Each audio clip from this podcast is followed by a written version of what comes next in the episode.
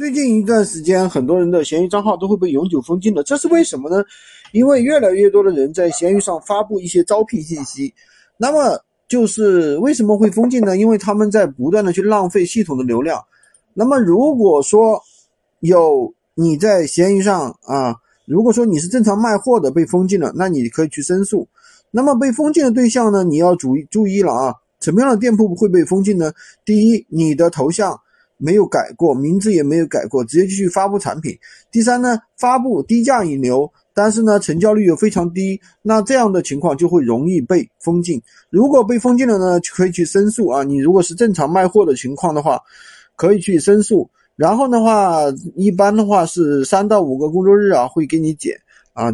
大家，所以这一点呢，最近的话一定要注意一下，不要被那个，反正不要去被封禁了吧。如果说你正在做低价引流的话，小心点，不要做玩的太过了。